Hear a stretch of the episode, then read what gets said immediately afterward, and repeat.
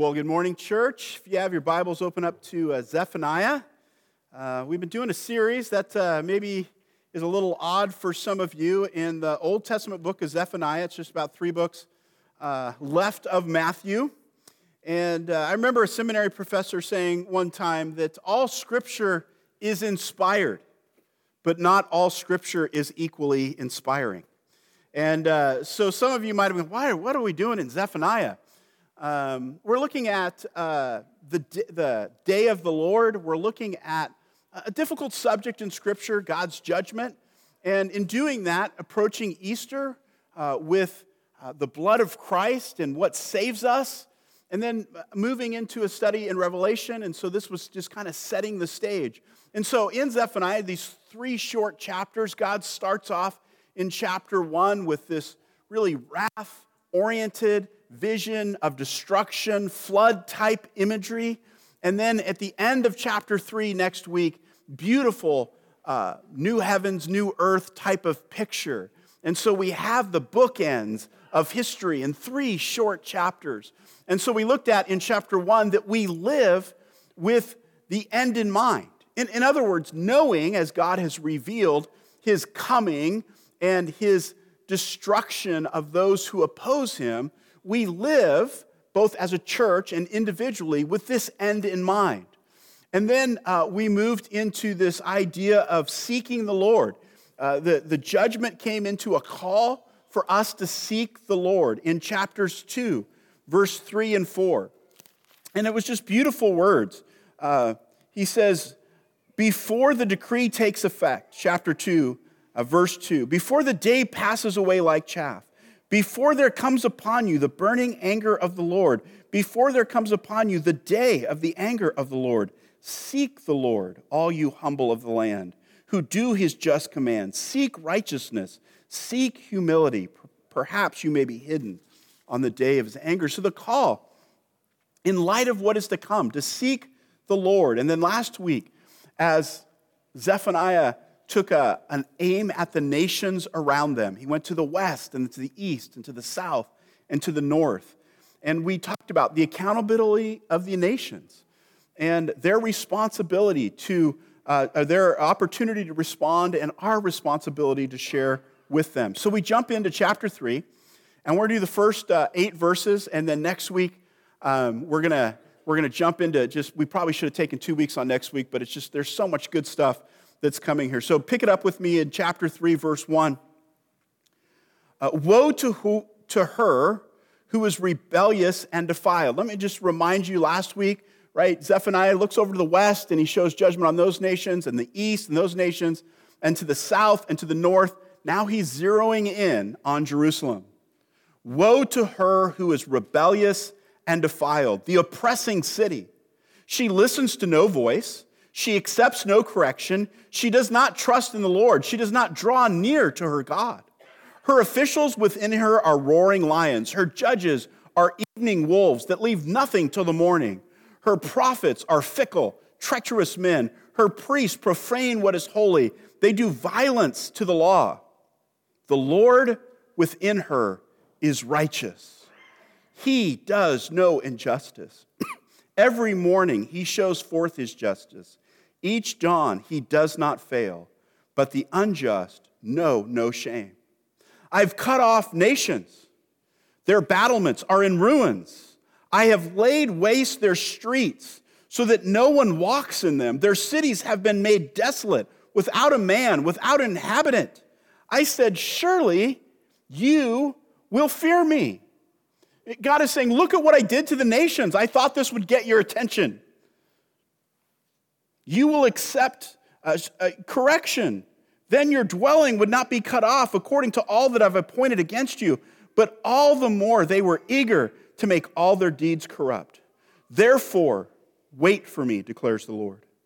For the day when I rise up to seize the prey, for my decision is to gather the nations, to assemble kingdoms, to pour out upon them my indignation, all my burning anger for the fire of my jealousy, all the earth shall be consumed.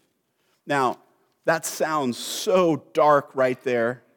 But notice verse, 9. We get here next week, but let me just give you a little teaser. For at that time I will change the speech of the peoples to pure speech, that all of them may call on the name of the Lord. So there's some hope coming next week. I'm just giving you a little, little teaser there. But this week, talking about the judgment of Jerusalem, and then he, he, in the second part, moves into a judgment on the nations, which was really supposed to grab Jerusalem's attention. So let's look at this judgment and hope for Jerusalem in the first five verses. First of all, Zephaniah clearly spells out at least part of what her failure is. Her failure is to conform to the word of God. Verse 2 she listens to no voice. Who is the voice here? It's the voice of God. And, and Jerusalem, the, the, the inhabitants, the nation, refuses to conform to the word of God. And what we see in the prophets is that they continue to conform to the nations around them.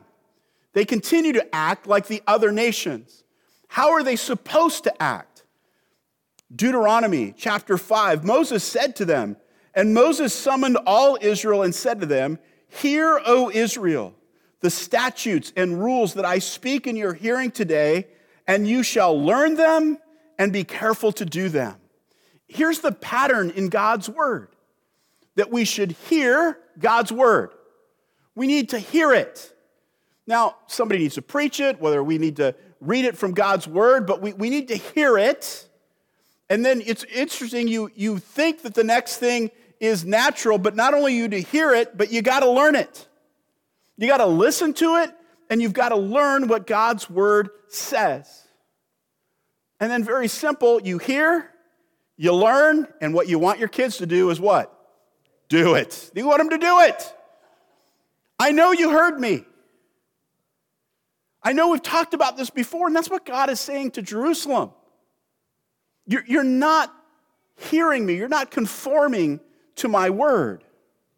So look at the poetry again. The first line, she listens to no voice. Second, she accepts no correction.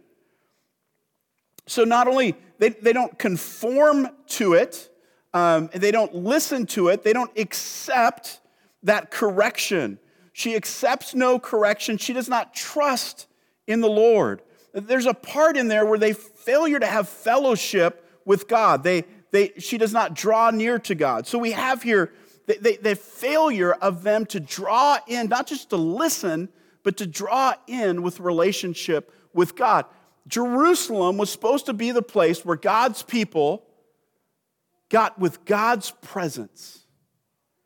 And they're failing to live in this fellowship with God. You know, when we read sometimes this God of the Old Testament, he seems scary. He's talking about judgment. But the whole heart of Zephaniah here in chapter 3 is that I want to be present with you. I want to be in relationship with you, but you keep running off and doing other stuff. You're not listening to me. You're not obeying my correction. So, a failure to conform to the Word of God, a failure to live in fellowship with God. And then in verses three and four, he calls out specifically the leaders and their failure to serve. And if you look at verses three and four, notice the prophets, priests, um, I'm sorry, officials and judges, prophets and priests, he's calling out the leadership here. And, and when he gives these pictures, they are they're roaring lions. Man, I'm telling you, when you show up to, to see the judge or the official, you don't want a roaring lion. They're evening wolves. Notice they don't leave anything. They're, they're taking advantage of the people, they're not serving the people. The priests profane what is holy, they do violence to the law. And so there's some lessons that we can learn. It's the opposite of what Jerusalem is doing. We need to be attentive to the Word of God. You know, this is a historically conservative, Bible preaching, gospel centered church. And I appreciate the things that you say and encouragement you give about teaching. And I, I want to be faithful in teaching the Word of God. But I need to say to you, as your shepherd, you also need to be faithful in listening. It's not enough that you're in a church maybe that you like the preaching, we have to do something with it. We need to be attentive to the Word of God. We need to, not, not the Word of Dave, the Word of God. We need to listen, right? We need to, we need to begin to understand and learn, and we need to do it. That's, that's a hard process. And so he is, that's the same lesson is for us. We have to be attentive to the Word of God. And here's one way you can be attentive to the Word of God here at Hillsboro First Baptist Church. Beyond Sunday morning, you should be reading the Word of God. That's why we put the reading schedule out there. So we have something we can talk about, we can dig into. Second, we need to be responsive to God's correction. God's judgment upon Jerusalem is she accepts no correction. No, nobody likes to be told they were wrong. Nobody wants to be called out. But sometimes that happens. Our friends say something to us, the church, the Word of God says something to us, preaching says something to us, or sometimes just in our heart. We don't like that feeling. And what we've learned to do, what Jerusalem learned to do over the years, is ignore that feeling. Right? We do something wrong, we feel guilty. Man, I don't like that feeling. We do something wrong, but we haven't repented, we feel a little less guilty. We do it again, we feel a little less guilty, and pretty soon we stop feeling something. That's not a good sign. The Spirit within us convicts us of sin. We need to be responsive to it. And then be reliant on the Lord. She does not trust in the Lord.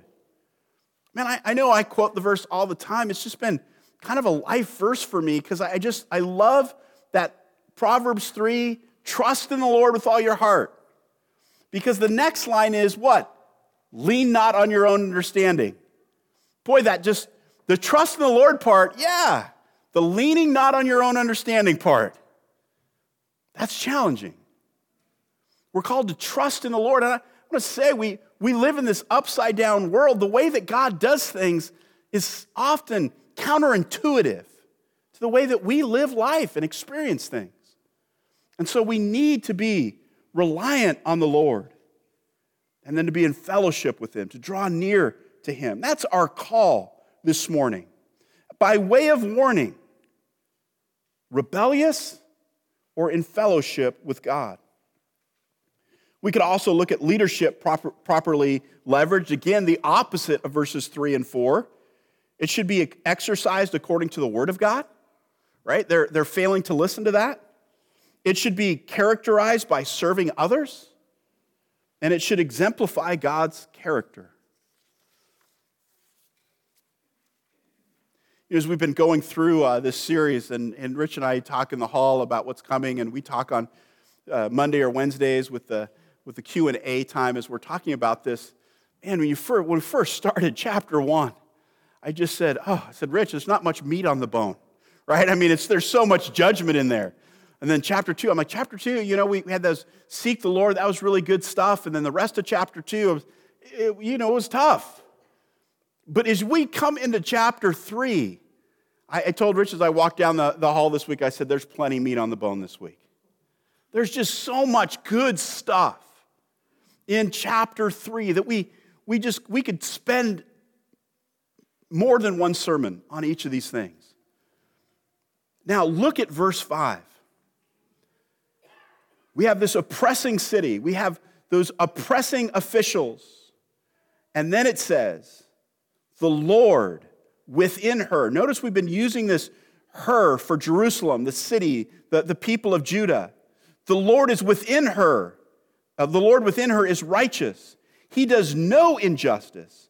Every morning he shows forth his justice. Each dawn he does not fail, but the unjust know no shame. There's hope in the presence of the Lord. And I think overarching in this verse is this idea that Yahweh is present, He is near, He's within her. And so, what is our hope in the midst as we approach the day of the Lord, as we have challenges in our community, as we have challenges in our church, as we have challenges in our family, what's our hope in? Our hope is in the character of God. Our hope is in who He is. The Lord within her is what? Righteous. That's who God is, it's his character. And because he's righteous, he does no injustice. Our hope is in God's conduct. The way that he is going to treat us is just. Now, that's hard to swallow in a moment when we've just looked at chapters one and two, isn't it? Because in his judgment, he is just. In his mercy, he is just. And so we have hope in God's character, we have hope in God's conduct, we have hope in God's wisdom. Every morning, he shows forth his justice, or he, he speaks his justice. His wisdom, what, what he is doing, is near to us. And it's every morning, it's each dawn, it doesn't fail. And so when we feel like we're in this upside down world where everything is chaotic, where we're wondering, is this it? Is the next pandemic, is the next thing that comes through government, whatever it is, whatever that thing is that gets you going, we go, man, it seems like it's out of control. What is Zephaniah saying? Every morning he shows forth justice, every dawn he does not fail. We have hope in the consistency of who God is. God is consistent. We are not, but He is consistent. So we hope in the character of God, for He is near. We hope in His conduct, for He is near. We hope in His wisdom, for He is near. We hope in His consistency, for He is near. And maybe hope is the wrong word. We have faith in His character, we have faith in His conduct. We have faith in his wisdom. We have faith in his consistency. Now, there's something kind of interesting we talked about in the first sermon.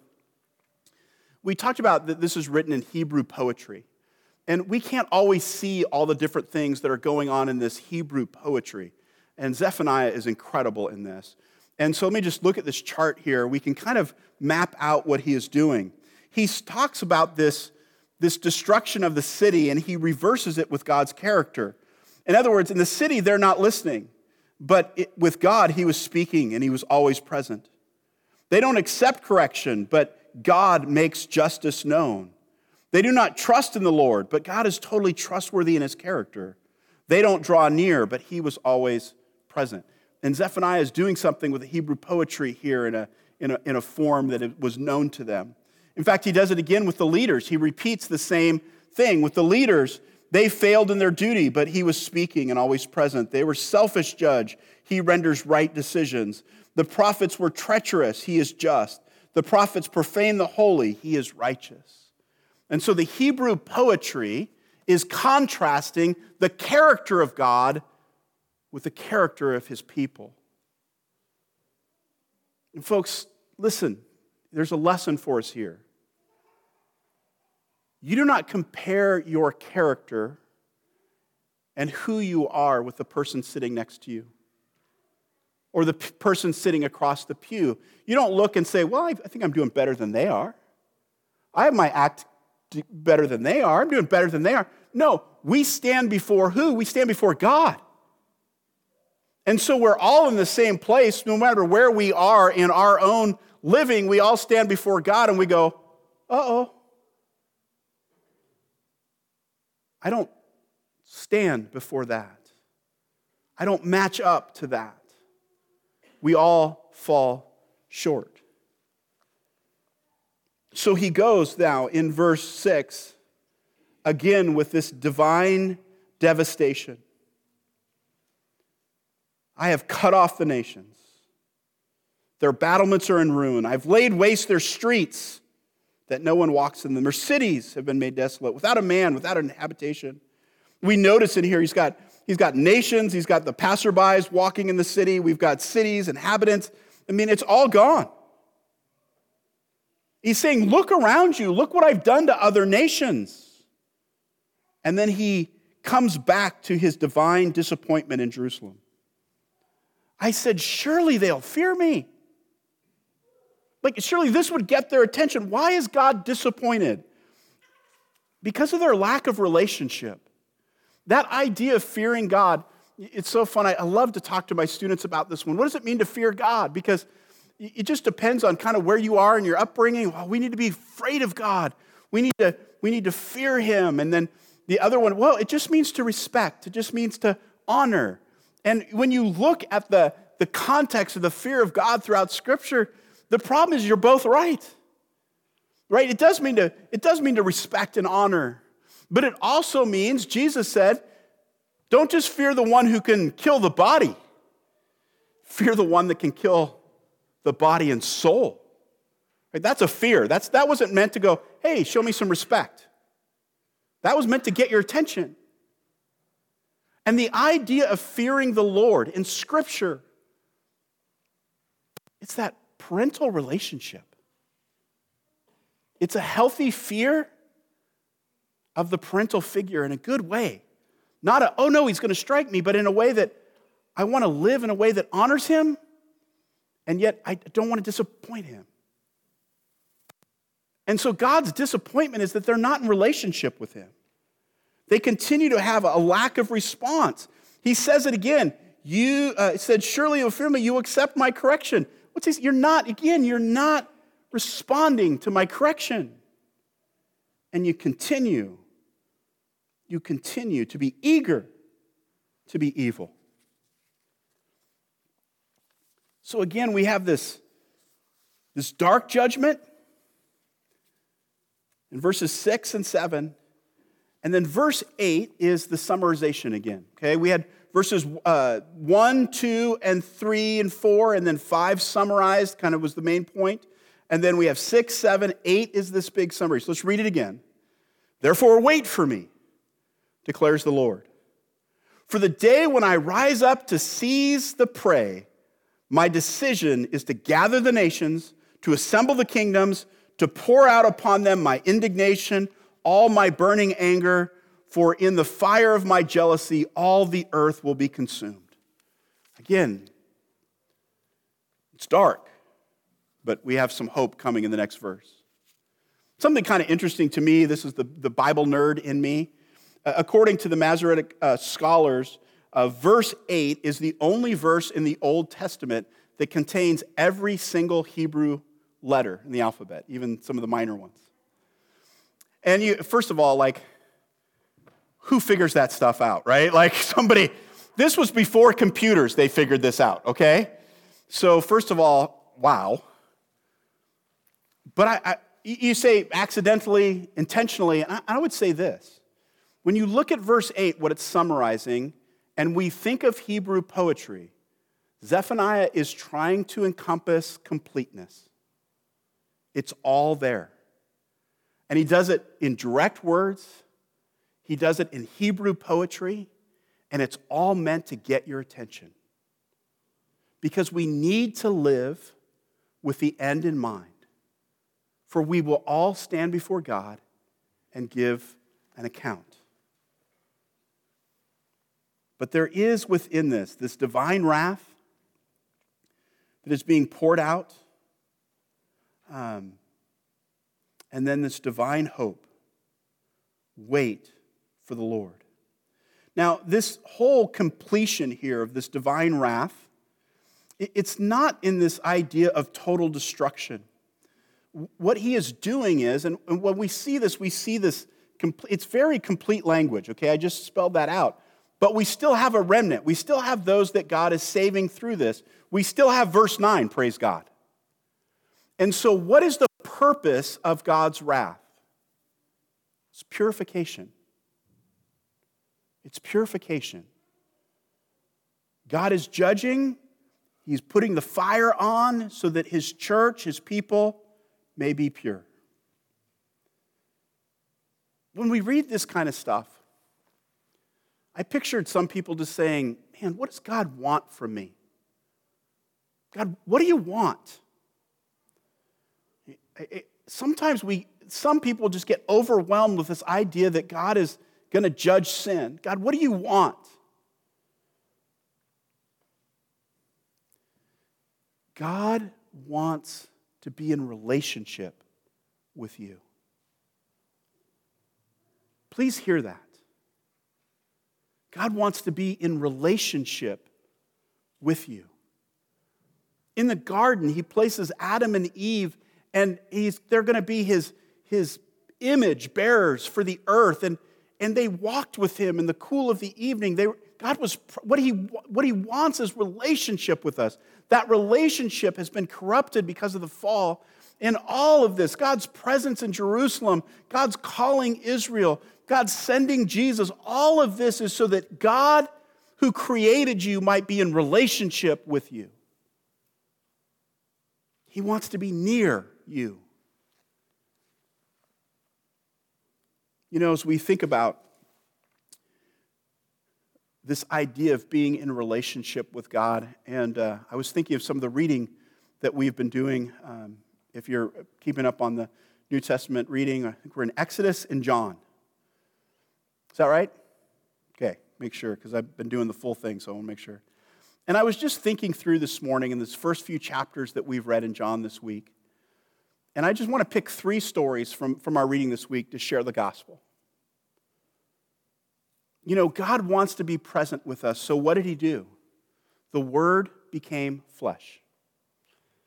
Uh, the whole point of, of John's beautiful introductory there is that the God who created you took on flesh and dwelt among us. He stepped down he pursued us because he wants to be in relationship with us. We've sinned, but God became flesh. The second story is just one of my favorites. When John the Baptist sees Jesus, what does he say? Behold the Lamb of God who takes away the sin of the world. Well, I mean, there's the gospel right there. This is, the, this is the Passover lamb. This is the lamb that we take to the altar. In the flesh, there's the Lamb of God. There's the one lamb we need, sacrificed for our sin. Behold the Lamb of God that takes away the sins of the world. God became flesh. John says that we knew him not, we rejected him. And yet the Lamb of God came and died for you and me. Now, the third part of this gospel story, and you're going to think I'm crazy, is the first miracle. Okay, Baptist, you struggle with it. You read it this week. Jesus' first miracle was turning water into grape juice. It's right there. Man, I'm telling you, I've had pressure. Dave, don't preach that one, right? It's interesting what happens there. The text clearly states that those six jugs of water were for Jewish purification. Jesus takes purification water. What is it? It's the, it's the water that every Jew went to daily to wash his hands before he ate, to go through a cleanse thing before he went into the temple or into his home or into fellowship. It was, they, were, they were constantly in this water. We need to be pure. We need to be pure. Why? Because I'm unpure. And Jesus takes that water and he turns it into wine. Sorry, folks. And wine in the Old Testament is a sign of God's blessing and joy. He turns the water of purification into joy.